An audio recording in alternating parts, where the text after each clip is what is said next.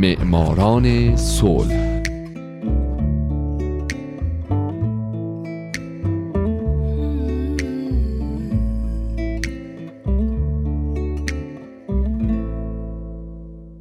شنوندگان عزیز دوستان گرامی حالا نوبت می‌رسه به یکی دیگه از برنامه های معماران صلح.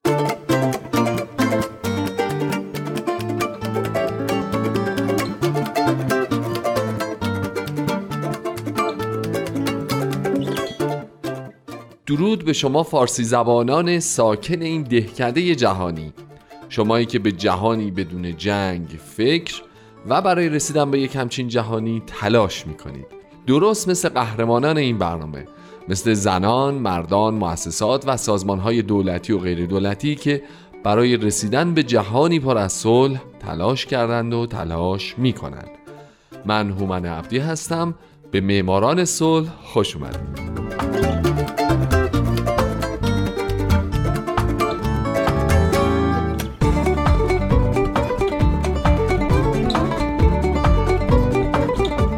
این هفته سال 2001 سازمان ملل متحد.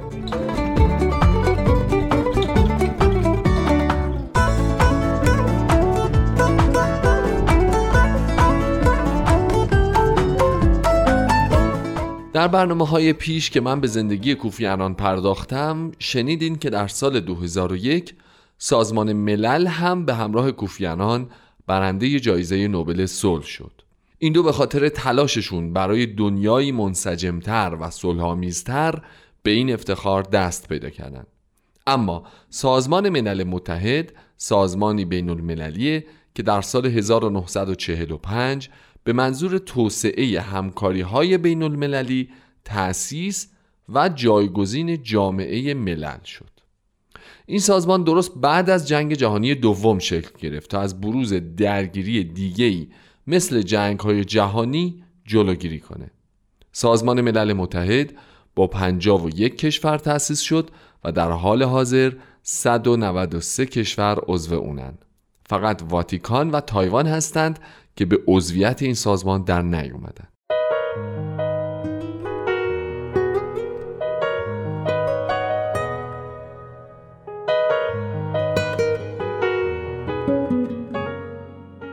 اصطلاح ملل متحد در ادبیات سیاسی جهان اولین بار توسط فرانکلین روزولت رئیس جمهور آمریکا در جریان جنگ جهانی دوم برای اشاره به متفقین به کار برده شد. اولین کاربرد رسمی این اصطلاح در بیانیه اول ژانویه 1942 که در اون متفقین از مفاد منشور آتلانتیک پشتیبانی کردند. منشور آتلانتیک نام بیانیه مشترکیه که چرچیل و روزولت بعد از مذاکرات سری که در کشتی نیروی دریایی آمریکا به نام آگوستا انجام دادن در اوت 1941 منتشر کردند.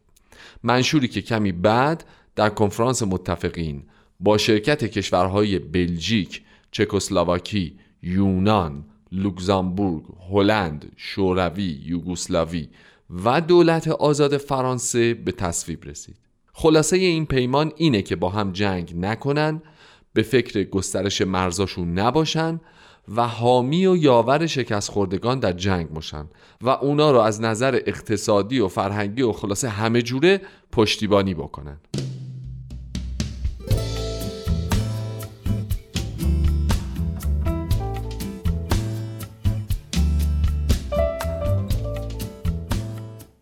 خب همونطور که گفتم در بیانیه اول ژانویه 1942 متفقین از منشور آتلانتیک حمایت کردند. در این روز روزولت، چرچیل، لیتوینوف، نیویسونگ به ترتیب از آمریکا، بریتانیا، شوروی و چین سند کوتاهی رو امضا کردند که بعدا به عنوان اعلامیه سازمان ملل شناخته شد و روز بعد از اون نمایندگان 22 کشور دیگه هم اونو امضا کردند. این سند جدید همون سند منشور آتلانتیک بود به اضافه اینکه آزادی مذهب هم به اصرار روزولت و تایید استالین بهش اضافه شد پس بر طبق سند جدید از اوت تا اکتبر 1944 نمایندگان آمریکا، شوروی، بریتانیا، فرانسه و چین در کنفرانسی در واشنگتن بر روی برنامه های تشکیل سازمان ملل کار کردند.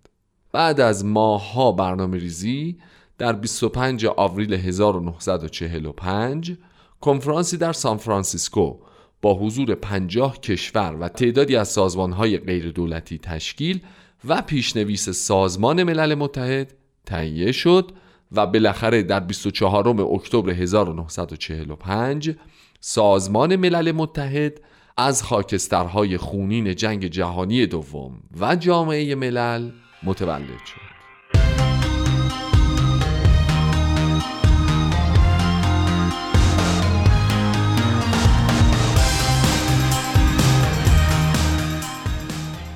بر طبق قوانین سازمان ملل متحد عضویت در این سازمان برای تمام کشورهای صلح دوستی که تعهدات مندرج در منشور سازمان را بپذیرند و قادر و مایل به انجام این تعهدات باشند آزاده. و همچنین اجازه عضویت هر کشور در سازمان ملل با توصیه شورای امنیت و تصمیم مجمع عمومی صادر خواهد شد. این سازمان دارای شش ارگان اصلیه مجمع عمومی یا مجلس شورای اصلی سازمان شورای امنیت که برای تصمیم گیری های خاص برای صلح و امنیت به وجود اومده شورای اقتصادی و اجتماعی برای ترویج بین المللی اقتصادی و اجتماعی همکاری ها و توسعه های اجتماعی دبیرخونه که وظیفش انجام مطالعات، ارائه اطلاعات و امکانات مورد نیاز سازمانه دیوان بین المللی دادگستری یا همون ارگان قضایی سازمان و شورای قیمومت سازمان ملل متحد که وظیفش حفظ صلح در کشورهای تحت سلطه کشورهای بزرگتر و رسوندن اونها به استقلاله که عملا دیگه وجودش از سال 1994 به درد نمی‌خورد و غیر فعال شده.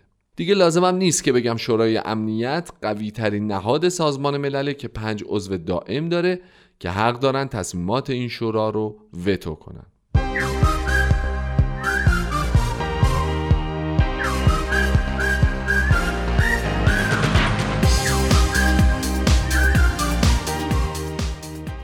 بعد از تشکیل سازمان ملل متحد یکی از دو برنده جایزه نوبل صلح سال 2001 میلادی مجمع عمومی نیویورک رو برای استقرار سازمان برگزید و های سازمان ملل در ژنو، وین و نایروبی هم به عنوان قلمرو بین المللی تعیین شدند. اولین دبیر کل سازمان ملل هم تری گولی وزیر امور خارجه نروژ بود. در اون زمان اگرچه اولین تعهد سازمان حفظ صلح بود اما اختلافی که بین آمریکا و شوروی وجود داشت که باعث شد سالیان سال دنیا درگیر جنگ سرد باشه در اغلب موارد دست و پای سازمان رو میبست و به طور کلی این سازمان فقط می‌تونست در درگیری هایی به غیر از جنگ سرد مداخله کنه.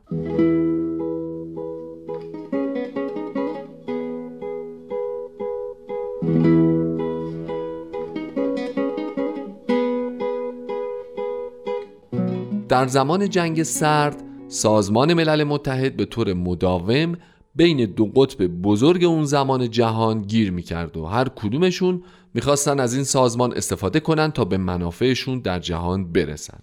همچنین در این دوران با گسترش استقلال طلبی ها در دهه 1960 سازمان ملل با عضویت کشورهای تازه استقلال یافته مواجه شد.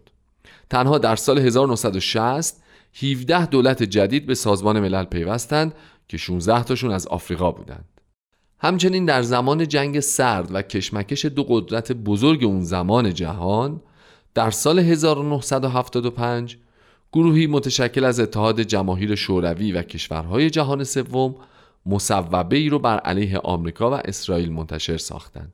مبنی بر اینکه اسرائیل نجات پرسته این مصوبه در سال 1991 یعنی مدت کوتاهی پس از پایان جنگ سرد لغو شد در این دوران با افزایش حضور کشورهای جهان سوم و شکست مداخلات ایالات متحده در درگیری های خاورمیانه، ویتنام و کشمیر سازمان ملل به طور وسیعی توجه خودش رو به اهداف دیگه‌ای مثل توسعه اقتصادی و تبادلات فرهنگی معطوف کرد.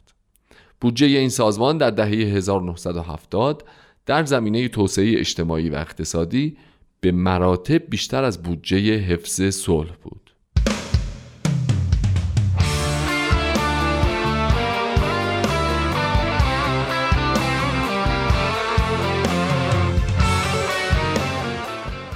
دوستان عزیز فکر می‌کنم حداقل من دو برنامه دیگه رو هم به سازمان ملل متحد اختصاص بدم پس هفته آینده ادامه معماران صلح این هفته رو پی بگیرید که می‌خوام در مورد وضعیت سازمان ملل بعد از پایان جنگ سرد براتون بگم.